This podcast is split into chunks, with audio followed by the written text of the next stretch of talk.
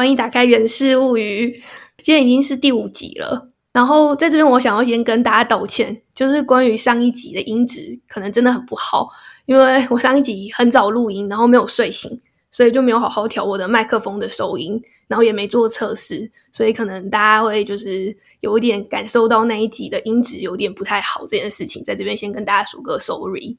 那这一集我有做过麦克风测试，所以希望。不会再有上一集的问题。那这一集我们的来宾又是阿友。嗨，上一集其实郭郭有提到，大英发现我没朋友，就以三维倍数的概念在轮流我的朋友圈当中。之后应该会超过三吧？希望会了。我有在找第四位朋友，但是我不确定他能不能成为一个基数继续赚。有可能最后我就只好决定一个人撑起全场啊，有可能我不确定。但反正我现在还是厚着脸皮，拜托我的朋友们陪我录。今天已经录到第五集嘞，因为我这个节目一开始说做半年嘛，所以半年大概是二十五集，然后现在五集就已经录完五分之一嘞，所以突然觉得哇，好像其实也蛮快的。那今天找阿尤来当来宾啊，是因为其实上一集是找郭郭嘛，然后郭郭住在美国，所以他就比较了一些美国跟欧洲公路旅行的差异。然后其实阿尤也有在欧洲住过一阵子，对吧？阿尤是在英国住过。嗯，阿尤你在欧洲有公路旅行过吗？有，但是不在英国，哎，是不是有点意外呢？啊，你在欧洲有公路旅行过，但不在英国？对，但不在英国，是因为英国右驾吗？所以不习惯？就也不是，哎，就比如说去伦敦好了。没有要开车，念大众运输什么都很发达，然后我又没有很常出去，因为我去过苏格兰，可是那时候我就直接跟团了，也不需要开车，所以就反正总之在英国就是没有公路旅行哦，其实苏格兰我还没去过，但我听说苏格兰高地超美。哦，对啊，对啊，我也听说去苏格兰高地其实比较适合开车，因为那个地方的景区不容易到达的样子。对啊，但我也听说那边开车。路是很险峻，其实不太安全，所以还是很多人都建议直接跟团。我们那时候去是冬天，然后其实雪蛮大的，其实应该还好啦，因为我之前在北海道开过下雪，其实也真的还 好猛。对，其实这个地方要讲，就是阿尤是我们寝室里面，就是我们以前大学四个人，其实很早大二就已经开始有公台湾公路旅行的经验了。我自己觉得以大学生而言，这个不是很常见嘛。然后这个最主要原因就是我们有阿尤。阿勇 从大学的时候就会开车了，对，他是老司机，然后他就带领我们到台湾的各个地方旅行。我记得我们第一个去的地方是台南吧？就上集有提到，我们会在路上飙歌，一路从北飙到南。听到喜欢就一直放，一直放，一直放。对我记得第一次的时候是流行《江南 Style》吗？还是某一次啊？好像是第二次，我们去台中玩的时候。然后那时候是《江南 Style》最红的时候，然后我们就整个路上一停一直不停的在重复的唱那个《欧巴江南 Style》，好可怕，就像发疯一样。反正我觉得跟好朋友公路旅行，就是真的是很难忘的经验吧。哎，你还是不知道我是去哪里公路旅行啊？你要不要猜猜看？我猜南发。太快猜对，害我不知道该讲什么，连连梗都梗都还没有想好你就猜了。我自己觉得啦，以公就是如果提到欧洲公路旅行的话。我觉得大部分的人会想的地方就那几个，通常就是南法。对，只有南法你会很需要公路旅行。上一集虽然有提到欧洲的大众运输很发达，嗯，但是南法是一个特别的地方，因为它的景点都在山里面，是山城，所以那些地方其实反而你想搭大众运输不是到不了，但是就是没有那么方便。而且南法最有名的是夏天的普罗旺斯吧，是花海嘛，所以你会很想要自己开车去那些地方。看嘛？所以南法的公路旅行，我觉得算是一条蛮有名的线路吧。嗯，但我的南法公路旅行可能跟你想的不太一样。为什么？你该不会是在冬天去的吧？没有，我是我是在四月去的，所以就是还它还没有薰衣草，所以它基本上就是一片灰灰的。但这不算特别，嗯特别点是我是骑机车。什么？你是好浪漫哦！你该不会是跟你老公两个人骑的韦氏牌机车在南法公路旅行吧？我是跟我老公两个人，没错，但是。骑的不是尾式牌，然后也没有很浪漫，因为 四月蛮冷的。然后我只记得，我记得他就是骑到，就我们两个都在一直疯狂的流鼻水这样子。然后，然后旁边一片灰灰的，然后每一个景点都超级远，然后要骑超级久。你们为什么会选择骑摩托车这件事情呢？我比较纳闷哦，因为你们是机颜色吗？不是，因为我们就是学生啊，然后就没没有什么钱，就我们就想要尽量省钱。你应该知道吧？就是欧洲二十五岁以下租车比较要多付税金。对对对对，所以就是本来租车对马来讲就已经不便宜了，然后还要再多付那一笔税金，就觉得超贵。然后所以我们就想说，那就骑机车看看吧，反正也很特别。我们那时候住亚维农，我们我就去那边找，还是别人分享，有点忘记了，反正就是发现那边也有机车可以租。嗯然后想说，那我们就租机车，然后看看它的网页。然后网页有两种机车，一种是五十 CC，然后一种是两百。也差太多了吧？其实如果骑两百五机车，然后它是那种大台的那种，其实骑起来应该也蛮舒服的。对。他们想说，好啊、o k 那我们就去租两百五。其实我们有在网络上查，有人说就是两百五的，最后都他都会说租完，但我们就不信邪，哦我们还是去，然后去他就说哦剩五十。这有什么好不信邪的、啊？为什么不网络上先定啊？没有啊那个年代，那个年代没有办法，哦，也是，那已经是五六年前的事了。对啊，那时候就没有那么发达。然后你知道南发的人就比较淳朴一点，嗯，然后反正我也没办法定，然后就去，然后去了就他说哦剩五十的，台湾的五十很小一台，嗯。但是我们那时候看到那台五十的时候，就心里心里还蛮开心的，因为它其实没有很小一台，它大概就是跟台湾的那种比台湾的一百还大，大概跟一二五差不多，就是它的外、嗯嗯嗯。外观台湾的一二五，所以我们就想说哦这样也可以啊，这样看也蛮舒适的。可是是油车吗？还是电车啊？油车油车才有 CC 数啊。哦，对哦，对不起，问了蠢问题。对，然后我记得它还有后面有个那个箱放东西的箱，就是整个就看起来蛮舒适，反正外观上看起来很正常就对了。外观很像像一二五，所以我们觉得好像也还可以，然后我们就骑了，然后骑了就是一吹油门，发现啊它是五十，我有问题，因为南发那边就是很多山城嘛，那你们嗯骑的那台车能上得了山吗？啊好险我很很轻呢，虽然慢了点，但还是上得去哦。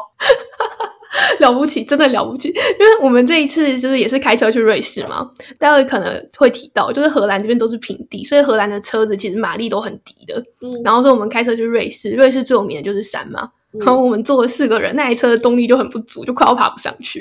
所以我刚才会觉得你五十 CC 的可以爬上山，那真的蛮厉害的。对啊不用推车。而且我们还有去那个什么，那个应该念 Gore-Tex，就是那个石头城，嗯，我知道，我知道，那个天空之城。嗯，然后还有另一个是红土的，嗯，我知道，我知道，都在山里。都在山里。虽然一直流流鼻水，但是我们还是上去。那你们还觉得浪漫吗？一开始就跟你讲没有浪漫吗？至少你们共患难过啊，感觉还是一个可以增进情谊的经验。不过我觉得其实说真的，就好险是在南法。其实南法人真的，我觉得真的蛮好，嗯，他们那边的人很热情。就是因为我们真的很慢，所以他们还是会从我们旁呼啸而过。可是他们只要遇到圆环，什么都会礼让啊，就是非常非常有礼貌，真的蛮好的。所以就不会觉得真的很难受或者什么。而且骑机车你就可以看很风景，有点太多了，但 有点太多了，有 有点太多 你确定吗？你还眼睛张得开吗？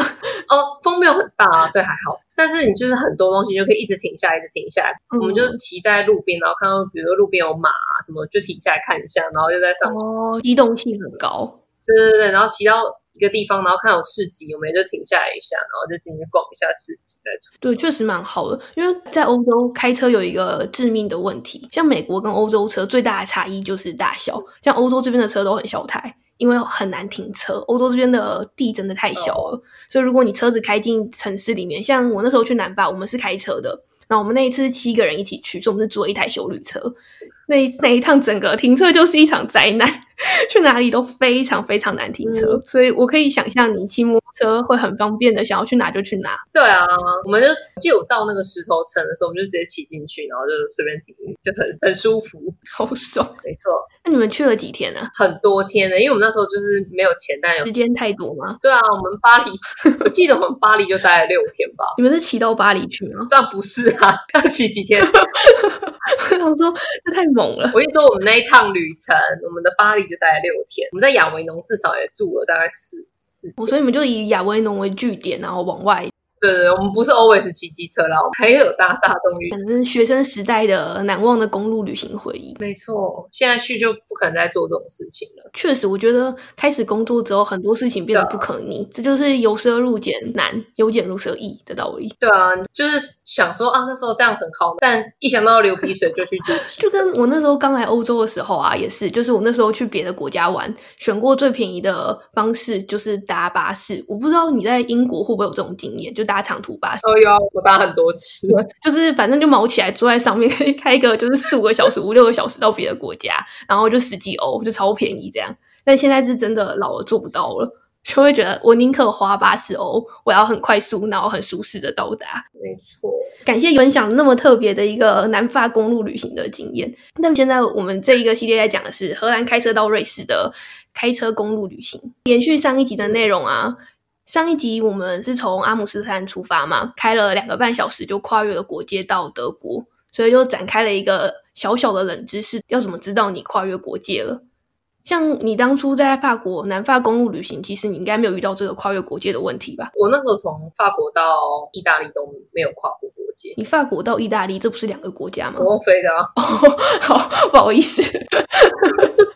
啊！不过有一次，我有从意大利搭船到瑞士过。哇，好酷哦！意大利搭船到瑞士，可是瑞士没有海啊，湖啊，就个很大湖。然后我们就从意大利搭船，然后搭到瑞士，然后再从瑞士搭火车回来。对啊，可是你这个完全不需要知道你跨越国境啊，因为你是搭三艘船到另外一个生根区的国家。也是哦，这跟你搭飞机没有差异啊。可是我还是觉得他们就是在某个地方应该是有一个国界。瑞士的话有，就是瑞士，因为它虽然是申根区，但它不是欧盟国，所以如果你是开车的话，它还是有过海关。但是那个海关就是在那个地方随机抽查，不是一定会查你哦。但是我我没有借由水路的方式进入过瑞士，所以我不确定会不会有。我刚刚想到了，水路其实很无聊。就水路，它就是 在码头会有一个海关哦，有海关还是有啦。它不是海关，就是会你下船，他就给你检查护照啊。就到每个国家都一样啊，台湾也是啊。你台湾搭船不是还会跟你看身份证之类，就就类似那样。我之前是有一次从赫尔辛基搭船到塔林，塔林我不知道大家知不知道在哪里，在那个普罗蒂海三小国最上面那个地方。然后也是一样，赫尔辛基有一条船直接开到塔林。然后那时候我们觉得反正都是在深耕国内嘛，所以就什么都没有准备就上去了。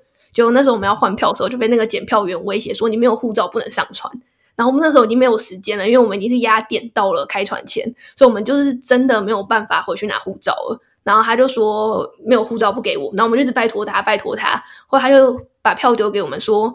你现在这样子没有护照上船，到时候你被警察抓到，我不管你哦。然后你到时候可能就会发生什么问题，什么问题，什么问题这样。那我们就被威胁，但还是拿着那张票就上船。然后一上船之后就躲起来，我就跑到角落躲起来，就怕被警察抓。就后来其实真的没有，真的没有人来验票，也没有人来验验我们的身份证。所以我觉得这船上可能会有人抽查，但是不是一定要被检查的。他没有要过海关的步骤。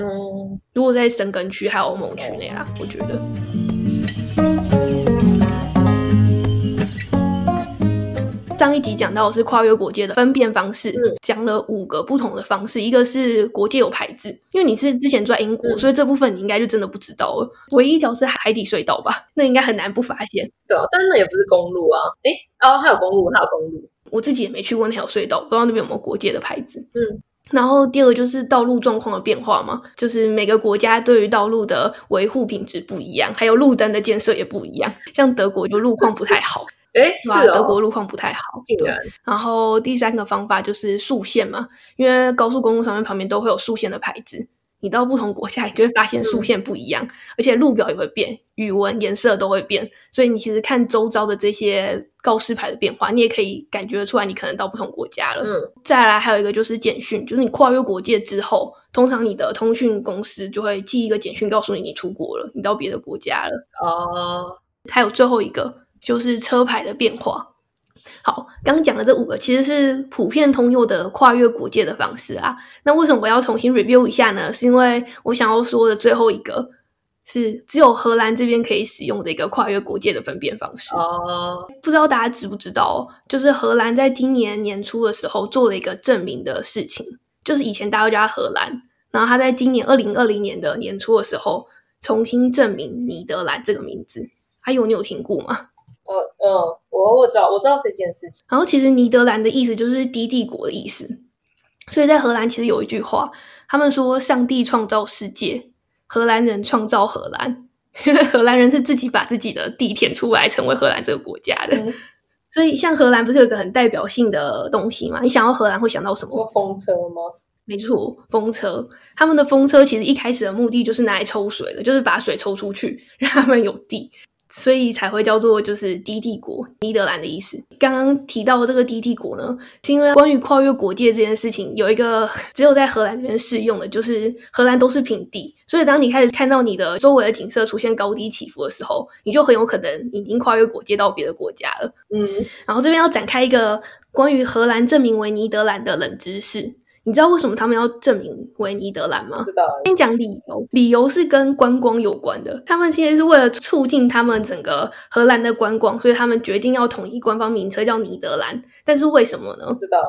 这个原因呢是跟荷兰这个名字的原因有关。嗯。你知道荷兰其实是什么意思吗？荷兰其实是一个省份的意思。在尼德兰这个国家里面，荷兰省其实只是尼德兰的一个省。然后这个荷兰省包含北荷兰省跟南荷兰省。北荷兰省呢，就是由阿姆斯特丹为主的一个北荷兰省。哦。然后南荷兰省就是有海牙、鹿特丹这些城市的。嗯。所以荷兰其实就跟你叫英国英格兰一样，就是你一个以偏代全的概念。因为英国其实说英格兰还有苏格兰还有嗯北爱尔兰，还有算了，我还是不要再讲英英国哪一些 好。反正用英格兰叫英国，其实就跟荷兰叫。尼德兰是一样的概念，你只是用一个省份来代表一个国家，因为这些省份其实是在尼德兰里面比较有名的省份，所以久而久之，大家就习惯用荷兰来泛称整个尼德兰。嗯，但今年他们决定要证明，是因为他们认为用荷兰来代替尼德兰这个称呼，才会导致所有的观光客都只去阿姆斯特丹、海牙、鹿特丹这些有名的城市玩。因为他们只去荷兰，所以他们就决定要叫尼德兰，这样才可以振兴他们整个国家的观光经济。OK，是不是一个觉得听起来好像有道理，又觉得没什么道理的一个理由？应该就是没什么道理。可是，嗯，没有，没有，就没什么道理，真的没什么道理。我觉得不会因为你改叫尼德兰，大家就不去阿姆斯特丹了。而且说真的，虽然它证明叫尼德兰，你看我们刚才就叫它荷兰啊，就我觉得它的证明是一回事，然后大家实际上的。改用不同的称呼又是另外一回事。你可是像对欧洲人应该比较有差吧？因为像我们就觉得天高皇帝远，我也不想管他们叫什么。其实对欧洲人的话，他们都叫他尼德兰诶。嗯，对啦，就原本他们原本就叫好吧？那他们都在证明什么？对世界证明啊！因为除了欧洲以外的国家，大部分的国家还是会很习惯的把它翻译成荷兰或者 Holland。哦。但是其实比如说德语系啊这些国家，他们用的语系很相近，一直都会叫它 Netherlands。所以他们一直都叫他尼德兰。哦，我觉得这个证明可能就只是政治的一个部分吧，就是你知道国家政策，选举前就要挖挖要 让其他省份感到平衡啊，就是也没有只宣传荷兰省。那这边还要展开另外一个小小的冷知识，就是那一天早我们是从阿姆斯特丹出发的吗？那你听过新阿姆斯特丹吗？没有，你知道新阿姆斯特丹在哪里吗？不知道哎，你家吗？我家。对啊，就自己插一个旗子，然后就写新阿姆斯特丹，还写中文，直接占地为王就对啊，不不不管楼下住户的意见。其实阿姆斯特丹的房地产是没有地的所有权的，哦，就是没有占地王这种事情，因为阿姆斯特丹的地是归国家所有，所以你是跟政府租地，没关系啊，反正反正你的那一栋公寓也只有你你那是没错啦，对。就只有呃，其实还不是，就只有我的房间是而已。就除了房间之外，可能还不是。对，好啦，新安姆斯特丹就是这个冷知识，是我在查这个荷兰资料的时候意外跳出来的，我觉得很有趣，就分享给大家。嗯，新安姆斯特丹其实是一个美国的一个城市，你也去过哦？你知道了吗？没有，这不是，我只是一直觉得美国很喜欢就是偷用。欧洲，他们其实也没有偷用，他们其实比较像是历史的过程中，他们曾经被这些国家统治过。统治不是吧？是吗？美国呢？是那移民去那边吧？荷兰曾经在曼哈顿岛的南端成立殖民地，然后叫它新尼德兰殖民地，然后所以那时候在纽约这个地方，他就成立一个新阿姆斯特丹。他连纽约 （New York） 都是都是到。对，后来它不是变成大家知道的纽约吗？是因为后来是英国又把曼哈顿岛拿下来嘛，所以拿下来的他们是为了纪念约克公爵，所以说他们才把它命名为纽约。哦，不是那个英国的那个 York。对，我一开始也是 York。的那个地名，然后改成 New York，然后后来查到我资料，他是因为为了纪念一个英国的约克公爵，才叫它纽约的。其实纽约之前曾经叫过新阿姆斯特丹，而且他们的很没创意，也就是偶尔就加个新。他有时候连新都不加，好不好？有加新我觉得算不错。哦，对，它有一些地方直接拿去用。波士顿那边有剑桥吗？哦，对啊，就是那一类的很多，多到数不清。之前我记得姑姑有一次还拍过照片给我，说他去了密西根附近的一个荷兰村。我那时候就是很傻眼，他去看郁金香。我那时候在荷兰都还没看过郁金香，他在美国有小荷兰村，我可以看到郁金香，那时候觉得很傻眼。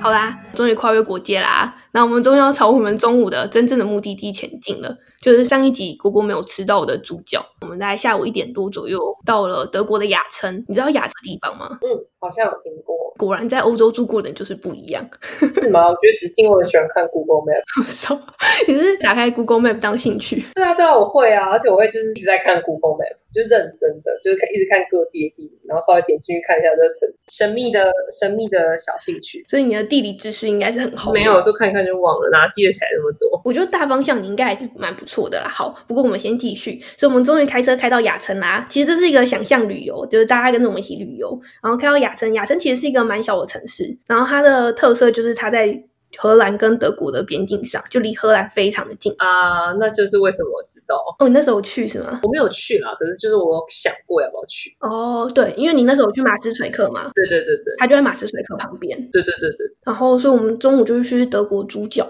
我真的很喜欢吃德国的猪脚，你吃过吗？吃过啊。你吃的是哪一种啊？它有分种类，就是外面它应该是炸的，然后就很大一个。哦，所以这里要展开德国猪脚的冷知识啊。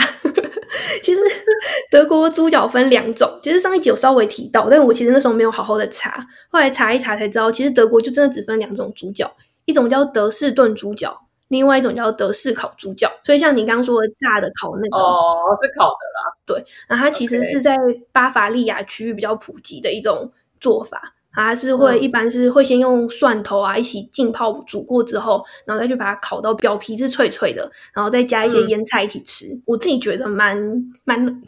这样讲好吗？我觉得蛮像垃圾食物的，就是有时候他们是炸过的，那旁边都会放薯条，所以就有一种 fish and chip 的感觉。然后另外一种叫做德式炖猪脚，它其实是在德国比较北边的区域，像我之前是在汉堡吃到的。嗯，它的原名很酷，它原名叫做冰腿，德文叫 ice bein，叫冰腿。哦，因为历史上德国在冬天的时候会用吃剩的猪蹄膀骨头，蹄膀，蹄膀吧。哦，原来是蹄膀。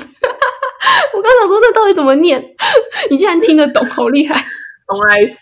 在历史上，德国人他们在冬天的时候会用吃剩的猪蹄旁的骨头，然后做成溜冰鞋的冰刀，所以德式炖猪脚最开始的名称叫做德国冰腿，是这么来的哦。所以他们会选择是脂肪比较厚的猪后小腿，然后用盐腌制之后，用水煮，煮完之后，嗯，拿出来吃啊，就水煮而已。可它就会炖到很烂。我那时候吃它就是。一只白色的大腿，这样丢到你的牌上给你，真的蛮油的。然后我没有很喜欢。那你有吃过基隆的猪脚吗？你知道基隆的猪脚也是水煮啊？我之前在基隆庙口吃的猪脚就是一般的卤猪脚啊，酱油卤过的那种。没有啊，就是基隆庙口有那个啊，就是呃不是水煮啦，清炖清炖。可是它的颜色是咖啡色哎，那你就没有吃到正宗的吗？不是正不能说它不正宗，可是就是就是清炖猪脚是那边有名的菜哦，那就是我没知道。那你吃过吗？我吃过啊，你觉得怎么样？还不错，但我比较喜欢吃卤的，但是它还是要好吃。嗯，那我下次想要试一下，你再比比看。对，我再比看看，我再比看。不过我那个德式炖猪脚，我就只吃过一次，就是吃过那一次之后，就知道我应该就不会再吃了。呃，所以我印象有点微弱，已经是五年前的事情。清炖猪脚就有点像清炖，你有没有吃过清炖羊肉？就有点像那种感觉，因为你要沾点那种蒜，就是有嚼劲是吗？对，就是有嚼劲，然后你要沾蒜蓉酱油那种东西，哦，才会有味道。没有德国那个，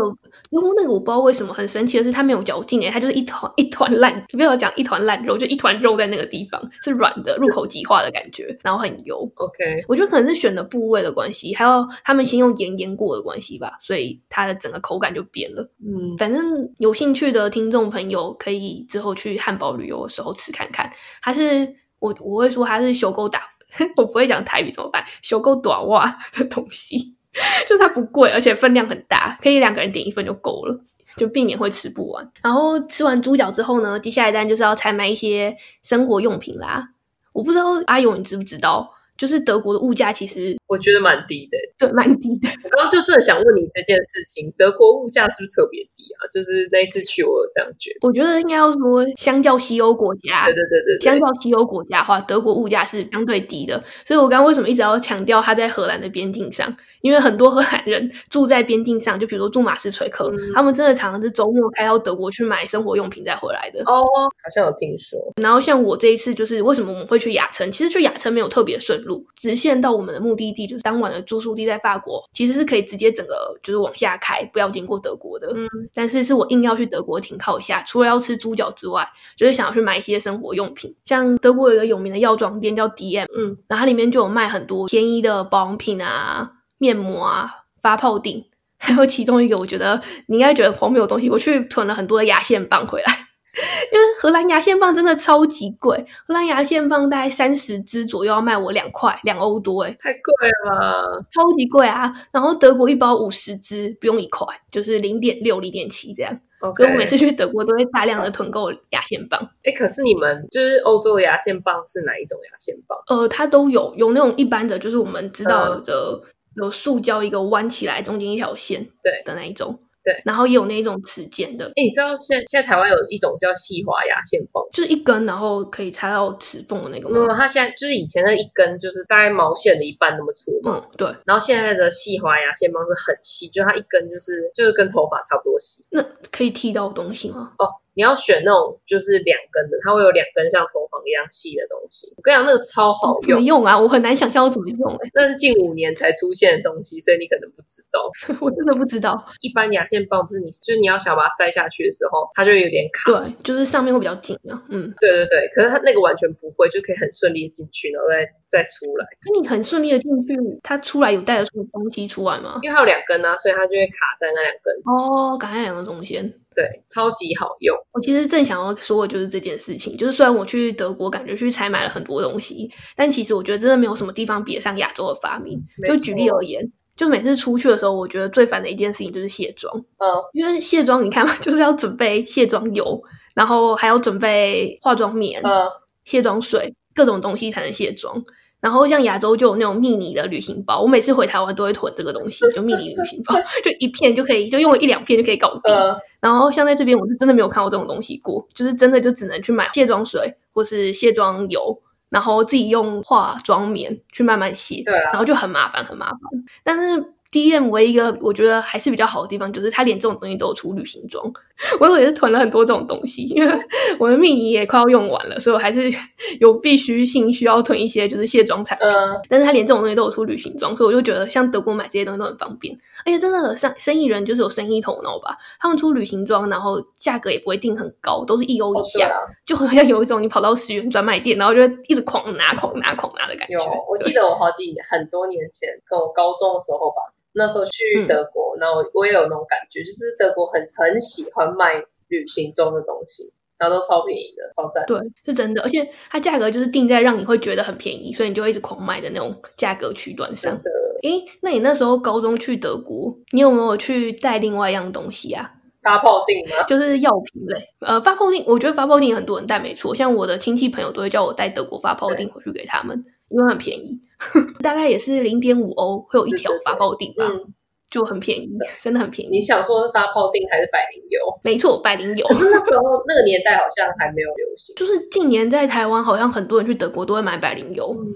然后我自己以前是从来没有用过百灵油，是我的朋友有跟我说过百灵油对头痛他觉得很有帮助，哦，然后年纪也到了，开始有头痛的问题了，所以这次去德国想说，那顺便也去看一下，买个百灵油试看看。嗯，德国的百灵油其实你走进药妆店里面，它不是放在架子上的，是你要拿着照片，或者你要直接去问店员，他会才会从他们里面的仓储里面拿出百灵油给你。为什么？原因是因为德国人他们自己其实没有在用百灵油，百灵油好像就是不知道为何是台湾人的爱护，而且这个是一个我要展开的百灵油冷知识喽。就我买到百灵油之后，然后我们这次同行的是有个大陆人嘛，然后他打开他闻的瞬间味道，他就说这不是他们大陆的清凉油的味道吗？我就去查了百灵油的起源，才发现百灵油它的名字在德文叫做 Hina 欧油，Hina 就是 China 的意思，所以百灵油的直译名称其实叫做中国油。然后百灵油是台湾人把它包装之后把它叫成百灵油，那它的内容物其实就是蒸馏的胡椒薄荷，所以它其实就是薄荷油而已。比绿油精的那个成分还少。而且它这个最一开始其实是一个德国的药厂去中国学了这个炼炼制薄荷油的技术之后，把它带回德国，然后在德国制造出百灵油这个产品。所以台湾人在疯狂买的这个百灵油，其实跟就是我们在亚洲可以直接买的这些薄荷油，或者在中国他们买的那些薄荷油，可能没有很大的差异。应该是差不多吧，只是差一点点的那种青草药，不太一样青草药的。它好像唯一一个 我不知道坊间的都市传说，就是它可以喝，就很多人说百灵都可以直接喝。我觉得这件事情真的非常的不 OK，但是好像真的会有人就把它放到水里面喝，觉得会有帮助。我不知道什么样的帮助，所以它的它的说明是可以喝的吗？不是，好像没有说可不可以喝，但是因为有人喝过没事，所以可能大家就觉得可以喝了。我在这分享一件跟这有关的事情，就是我阿妈在她觉得头痛的时候，会直接喝绿油精。绿油精，绿油精可以喝吗？不行吧？我也觉得不行。我觉得我是不能理解头痛，我觉得插在太阳穴上凉凉的有帮助，我可以理解。但喝进去要怎么帮助啊？它是进你的胃，进你的肠胃。跟头离得很远哎，我觉得就像喝浮水的感觉吧，是一种心灵上的帮助，就是安慰自己的效应，就对了。对啊，我第一次看我阿妈喝绿油精，我都吓吓傻。那我想问一下，你阿妈的绿油精是大罐的吗？小罐的，那她怎么喝？就直接喝。但我有点忘记她喝了多少，只是我因为我那时候真的太惊吓，而且我们试图阻止，来不及。但因为她头很痛，她要坚信这个东西有用，所以就把我们狠狠的骂了一顿，然后就开喝，开喝。那我想问，他喝下去之后真的就不痛了吗？好像过一阵子他就说他好了，但我还是觉得他是浮水了。不过我觉得如果是涂在太阳穴上有用，我可以理解啦。对，对他他好像也有涂一点，他好像 搞不好是涂的有用，不是因为喝了有用，喝的是浮水。但我不知道哎，像蜂胶这种东西，我以前小时候也是每次只要喉咙痛就会去喝蜂胶，然后喝完就会觉得不痛。我不知道那是不是也是安慰剂效应？蜂胶应该是真的有用吧？应该是真的有用，我不知道哎。可是后来长大之后，好像就没有人在喝蜂胶了，所以我也不知道为什么买买不起吧，也没那么可怜吧。好啦，所以这就是关于百灵油冷知识。我觉得不知道有多少人知道自己买的百灵油其实是中国油这件事情。然后终于啦，那我们现在终于完成了上礼拜应该完成的，就是进度，就是吃完了猪脚。那我们现在吃完猪脚，就要往下一站前进啦。所以我们又坐上我们的小车车，Toyota 小车车，然后前往我们的下一个目的地，就是我们晚上住的地方了。所以我觉得可能大家也发现，我们第一天完全没有行程，第一天就是纯赶路，从荷兰一路往下开，开到法国一个地方叫 Mace，就是我们那天晚上要住的地方了。然后不要问我 Mace 是什么地方，就是一个中间的停靠的小乡镇，真的很乡下、很乡下、很偏僻的一个小地方，什么都没有。就在田的中间的一个小地方，然后这边想要就分享一个就是小小的公路旅行发现，就是那时候我们从德国开出来的时候啊，然后德国高速公路上他们其实都有在修路，我觉得很特别的是，他们修路的方式是在地上画临时的线，就他们会把原本的白线用黑色的涂掉，然后再用橘色的补上新的线路，这样。嗯，因为我已经离开台湾很久，我其实不知道台湾一般修路会怎么做，会这样吗？还是会封起来啊？封起来，然后就会放一个会画临时线吗？不会啊，它就是放放很多三角锥，然后还有放那个车辆改道的那个牌。对，跟荷兰这边比较像。还有那个黄色跟黑色那个一个人，不是人啦，就是有一个很大的塑胶做的黄色跟黑色的障碍物。哦，就避免人冲撞过去就对。就是跟三角锥交错放。就想要分享是因为德国那个画那个线，白天的时候觉得很有道理，因为你这样就比如说本来是三线道。然后你从画线都还是三线道，只是三线道变窄一点嘛。哦。但是晚上的时候就很荒谬，因为晚上根本就看不出颜色。你知道德国的高速公路是没有路灯的，其实就算有路灯，我觉得应该也是看不清楚。所以就是地上一堆乱线，就完全看不太清楚你自己开什么地方上。所以 我觉得是一个很就是神奇的修路方式啦。呃，可能是因为德国太常修路了，所以他们没有办法。一定要这样子，才能 避免过度的交通拥塞。好啦，那我们要继续往下开。今天的终点站其实在法国的北边那个小城市叫 m a e 那刚刚阿友说了，你没事就会打开 Google Map 看一下地图。那你要来猜一下，从德国到法国的北部，我们会经过哪些国家？德国到法国的北，对，应该就荷兰，然后再再就法国。为什么会经过荷兰？就是那个马斯垂克那个啊，那边不是有一条很细的这样子？对啦，可以稍微经过，对。对，然后再去法国吧。还有中间还有东西吗？那我这样好，这样考你好，不太确定。欧洲地理小随堂考，荷兰的下面是哪个国家？比利时，对吧？对啊，那下面才是法国。可我有点不太确定比利时有多宽，我有点忘。其实比利时跟荷兰就差不多宽，然后往下延伸的概念。嗯，但其实还有一个很小的国家，大家常常会忘记它的存在。什么？列支登登登斯顿之类？哦，没有，列支登斯顿不在这边，列支登顿在德国的东边，它在另外一边。OK。其实如果你有跟团的话，其实欧洲旅行团常常会出的就是这几个国家。我知道，因为我去过。对，所以那你应该会知道还有那个国家，因为除了比利时跟荷兰之外，还有一个国家常常跟它绑在一起，当成一个套装行程嘛。那卢森堡哦，没错，卢森堡还会经过卢森堡。其实从德国到法国的北部的话，是会先经过比利时，然后再穿越卢森堡。我说的是穿越哦，是整个穿过卢森堡，然后再到达法国。哦是哦，嗯，所以我刚刚说穿越的话，就要带入这个卢森堡。其实卢森堡这个国家有好多冷知识可以分享。然后嗯 让我很意外的是，我打开维基百科，你知道维基百科上面对卢森堡的描绘有多详细吗？我是不知道是有粉丝还是怎样，它的详细程度是有卢森堡历史，然后一个主页面，然后满满的大概就是可以划两页的这种程度。嗯，然后在卢森堡经济又有个主页面，然后可以划两页，然后卢森堡地理，就是所有东西他们都有很详细、很详细的介绍在维基百科里。然后就因为这样，我发现卢森堡好多好多冷知识，可以在这边分享给大家，都是很小的冷知识啊，但是蛮有趣的那你可以给我猜，因为我上次去卢森堡，我觉得我也看了很多。哦。所以你去过卢森堡？哇，我上次去荷兰，我也是就是就是我就是荷兰、卢森堡、德国、比利时。你说来找我的那一次吗？对啊，对啊，对啊，哦，那你卢森堡待了几天呢？嗯，两天吧，有点忘，一天还两。那第一个第一个冷知识，我觉得那你应该就很有 sense 了。卢森堡大家都知道它常被忽略，就是因为它很小嘛。嗯，那卢森堡到底有多小？你知道吗？它的面积，这也太难了吧？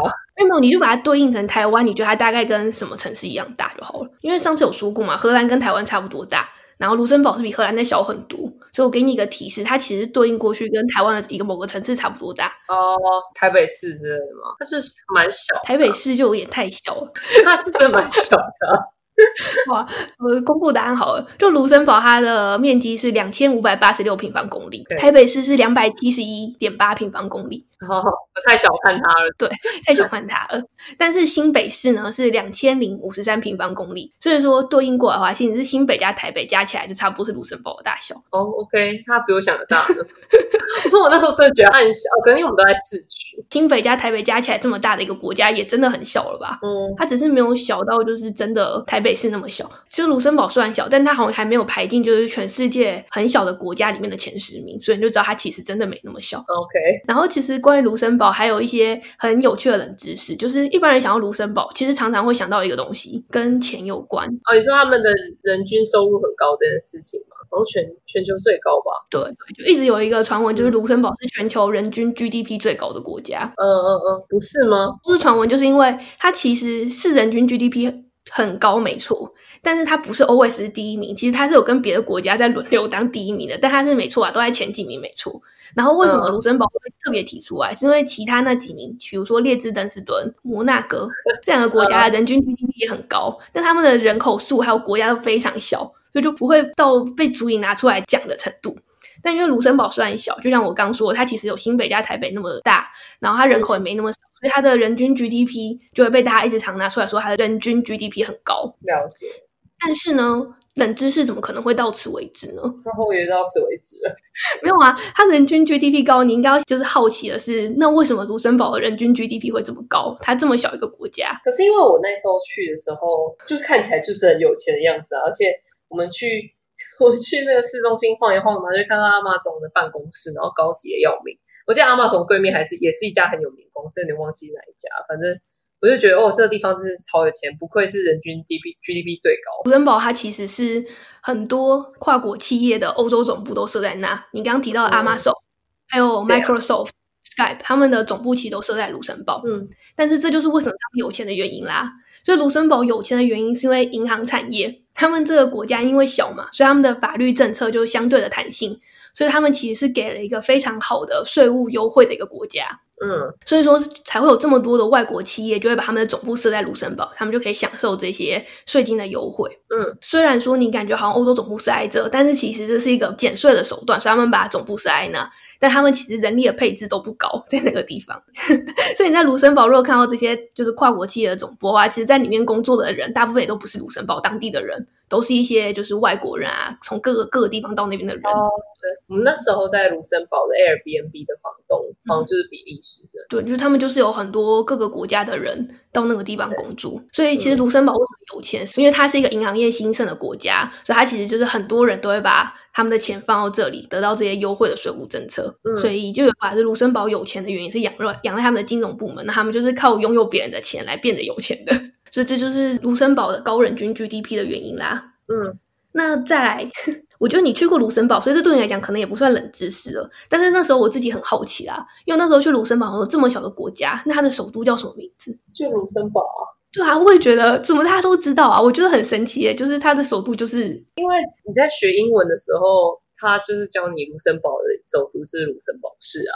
英文为什么会教你卢森堡的首都是卢森堡啊？会啊，因为英文一般不都会讲美国或是英国的地方吗？不是啊，就是我记得我那时候在学英文的时候，认识国家的时候就有啊，就是他会跟你讲说，连卢森堡都被提到。比如说 USA，然后就是 Washington D.C，然后 UK London，他就会把每一个国家跟他首就是当成一对这样。哦，所以你就知道卢森堡首都就卢森堡市。对啊，好吧，那这可能也不太算什么大家不知道的冷知识了。但是呢，你有想过卢森堡的语言是什么吗？就它这么小个国家，那它的官方语言又是什么呢？它们有自己的语言吧？是吗？没错，因为有点变形的德文，跟荷兰一样，就是有点变形的德文。没错，卢森堡的官方语言是卢森堡语。嗯，但是除了卢森堡语，还有法语跟德语，他们是三个语言同时当他们的官方语。因为我那时候我去餐厅吃饭，然后餐厅的那个 menu 就有很多种语言。但是呢，其实很特别的一个点是，就是大部分的国家有多语种当它的国家官方语言的原因，都是因为那个国家住了很多不同国家来的人。像比如说，瑞士也是有多国语言的官方语言，呃，那是因为瑞士它有一些德国人住在那边，有一些法国人住在那边。卢森堡的情况不是这样，卢森堡他们就是卢森堡人。然后他们为什么会有法语、德语跟卢森堡语他们官方语言？所以他们历史上被各个不同的国家统治过，所以搞到最后他们才会就是学了这么多种语言。也因为这样，其实对移民而言，卢森堡不是一个特别好移民的国家。因为在卢森堡，你要移民，你要这三个语言都会，所以他们的教育体制这样：小学的时候用卢森堡语授课，然后高年级开始用哦，学习，然后到中学的时候就变成法语，所以他们这三门语言都要是精通的情况。有我有听过这件事情，然后好好像有些人就没有办法吃下这个楼顶，然后就变一团混乱。可以想象这个多么的困难，而且尤其是如果是一些欧洲其他国家移民的话，就是比如他本来还是意大利人好了，他母语是意大利语，然后再学德语、学法语，然后还要学一个卢森堡语。而且卢森堡语很特别的是，卢森堡语其实是一个他们叫做心知语言，就他们其实是一个口说，他们是没有文字的，就像台语一样，能说但是不能写。嗯，所以就知道这个语言是非常的特别的一个语言。好啦，那卢森堡冷知识你觉得结束了吗？应该还没吧？我还期待听到更多，因为这几个我都好像觉得好像我有一点听过的感觉。其实还有两个啦，好，可是这个也我觉得不算很特别的冷知识。就卢森堡，它的全名其实叫做卢森堡大公国，哦，所以它其实欧洲大陆现在仅存的大公国。那你知道大公国 就有一个大公啊，会就会有个大公，大公的国家。厉害？那大公国跟一为什么就是跟像比如说英国也有皇室啊？然后嗯荷兰也有，他们不一样。对，不一样。可是我没有去研究过大公有什么不一样。但是因为世界上其实有很多种很多个大公国，那他们就是会有一个大公，但我没有去研究大公。没错，一百个上面有很详细的介绍，但是我的理解力不是很好，所以我的理解不一定完全正确。但是大概的意思就是有帝国，帝国的话就是有皇帝嘛，嗯然后所谓的大公子，他们是比较像藩属一样的概念，所以他们以前是效忠帝国的，所以他们叫做大公。所以他其实如果你在层级上的话，就第一节，所以它叫大公国，就是这样的概念，哦，合理啊，就是像以前就可能比如说像中国就是那种藩属，就类似藩属国的概念。他还是在国内是他是最高统治者没错，但是他是效忠嗯一个更大的帝国。而且我那时候还有查到，他其实还被荷兰统治过，诶，它原本是隶属于荷兰帝国。哦，这件事我也觉得蛮神奇的。那还有最后一个，最后一个，我觉得真的很莫名的一个冷知识，就是像我们这一次开车在欧洲，不都畅行无阻吗？对，这个最主要是归功于欧盟区，其实归功于车红红，不是。前面有说到是 Toyota 的，厂商快来找我。我也希望 Toyota 可以找我。那我现在以后就一人送一台车啊！好，所以为什么？你在欧洲各国不用过海关的原因是什么？对啊，不是因为欧盟区吗？不是欧盟区，欧盟区跟申根区是不一样的两个概念。哦，是申根区，所以瑞士跟我说嘛，瑞士不是欧盟区，但它是申根区，哦所以我们可以直接开进瑞士。哦，但是申根区，你知道申根其实原来是一个城市吗？哦，我不知道。申根其实是一个城市，而且它就在卢森堡的南边的一个东南边的一个很小的小镇，只有两百五十个人住在那个地方。那为什么就要用申根这个城市的名字当做申根区的命名呢？为什么？要不要猜看看？我给了一个提示，是它在卢森堡的东南边的一个小镇，这跟地理关系是有关系的。因为它是什么欧洲最中心之类的吗？不是，它在瑞士旁边之类的，它不在瑞士旁边。不知道哎、猜不出来。好，就是因为它就是刚刚讲的接壤的关系，其实卢森堡旁边接着法国跟德国嘛，嗯所以一开始欧盟的创始会员国是比利时、卢森堡、法国跟西德。哦，然后为什么会选择在这边签订公约？就是因为这个申根这个城市，它跟法国还有德国的边界是用一条河隔开的，嗯所以他们的边界刚好是一条河。所以他们那时候签订这个申根条约的时候，就是在船上，在这个河上签约，然后来表示国界的消融，就等于你没有国界的意思，OK，是不是很冷的冷知识啊？是是，但是我觉得还蛮怎么讲浪漫的吧，就是有吗蛮浪漫的吧，就是因为他们签订这个生根区的概念，就是这样国界消除嘛。？OK，他们想到的方法，竟然就是搭一艘船，让那艘船在国界上游移，然后签下这个以后我们就没有国界的条约，我我还是比较喜欢在平坦不会摇摇晃的地方签。对啊，一不小心签歪这样。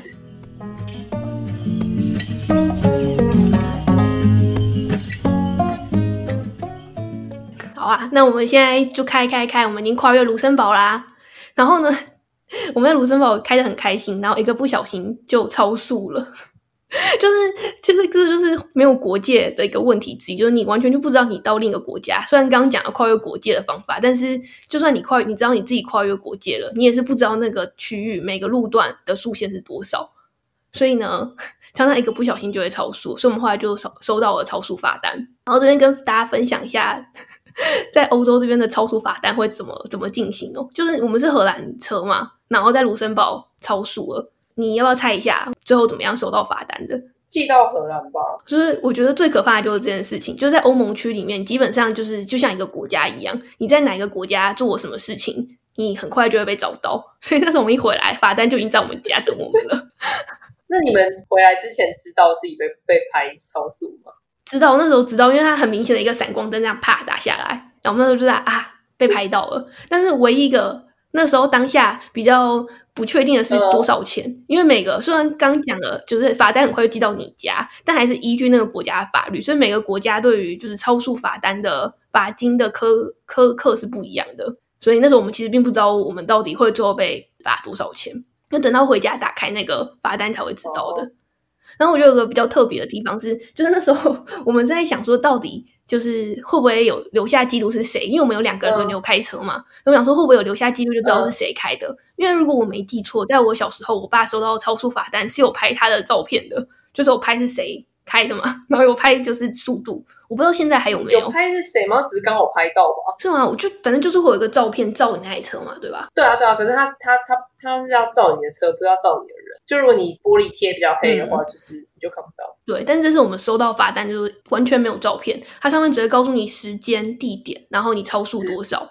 然后呢，它后面还会给你一张纸，说因为隐私权的关系，所以他们没有提供照片。那如果你想要照片的话，你可以寄信去跟他要，他就会把照片寄给你。然后除此之外，你也可以选择申诉，但他说你可以申诉，但是这些额外的费用他不保证你能够回收，所以基本上就是告诉你说你都可以要求看看，但是不保证什么可以达到这样。嗯，但其实这也不是我们第一次在欧洲的别的国家超速啊，我们之前也在德国超过速。然后这就要展开另外一个最后一个小小的冷知识点了，就是在各个国家超速，你知道 在怎么罚钱的吗？怎么罚钱？什么意思？对啊，台湾的超速罚单是怎么罚钱的、啊？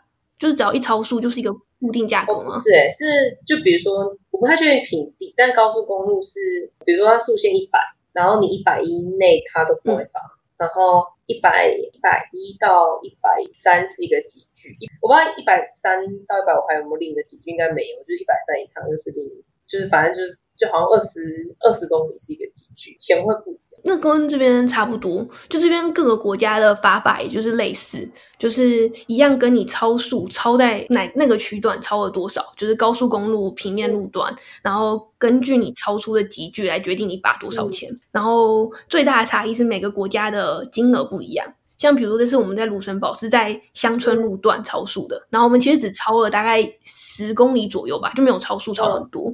然后我们是被罚了四十九欧，嗯，但如果你就是超速超过十六公里，就是它的下一个门槛就是一百四十五欧了，所以基本上就是超速再多那么一点点，那个价格就是乘三、嗯对。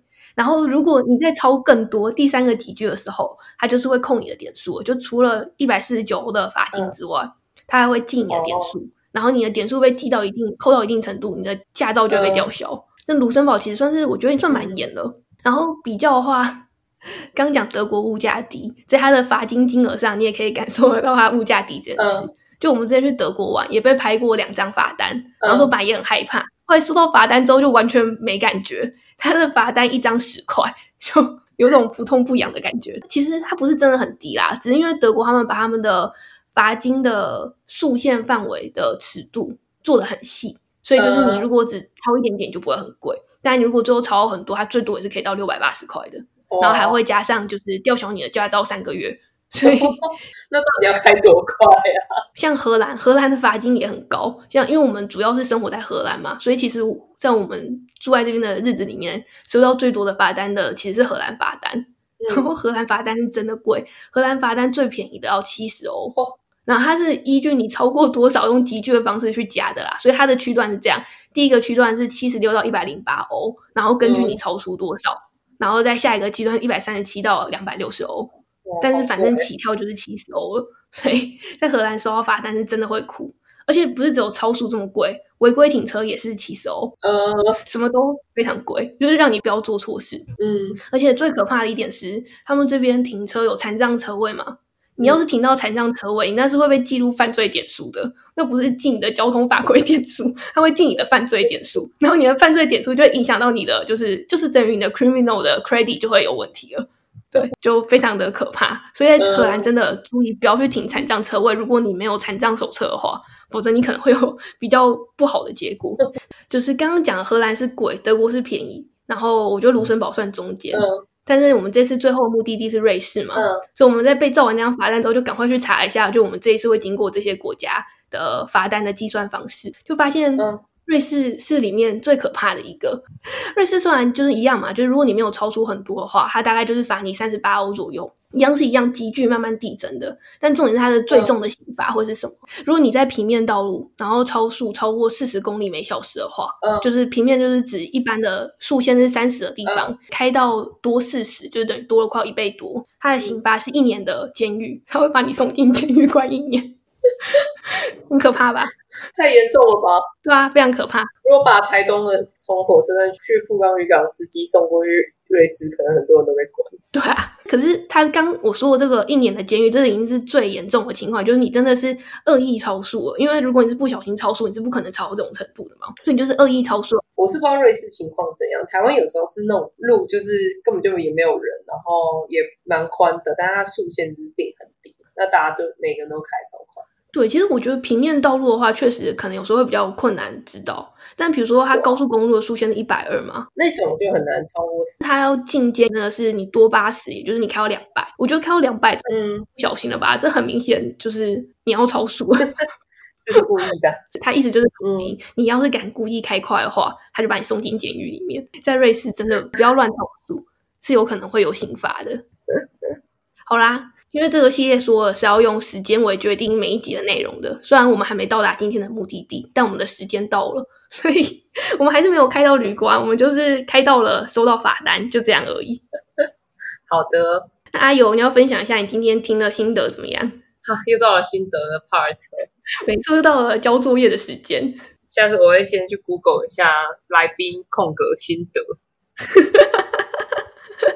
没有啦，其实我觉得这个旅游系列照来说应该比较轻松，应该我觉得轻松一点了吧，比起之前，对，就比较生活化了。嗯，我觉得听到蛮蛮多冷知识还不错的，但但我觉得还可以更多。我很喜欢各式的冷知识，我这已经很多了吧？这已经哎，我这已经录了两集，每一集都录了一个小时左右，所以我已经讲了两个小时，第一天都还没过完呢。这个这个冷知识再扩展下去，我觉得这个九天八夜可能刚好会把我这个六个月二十五节额度用完。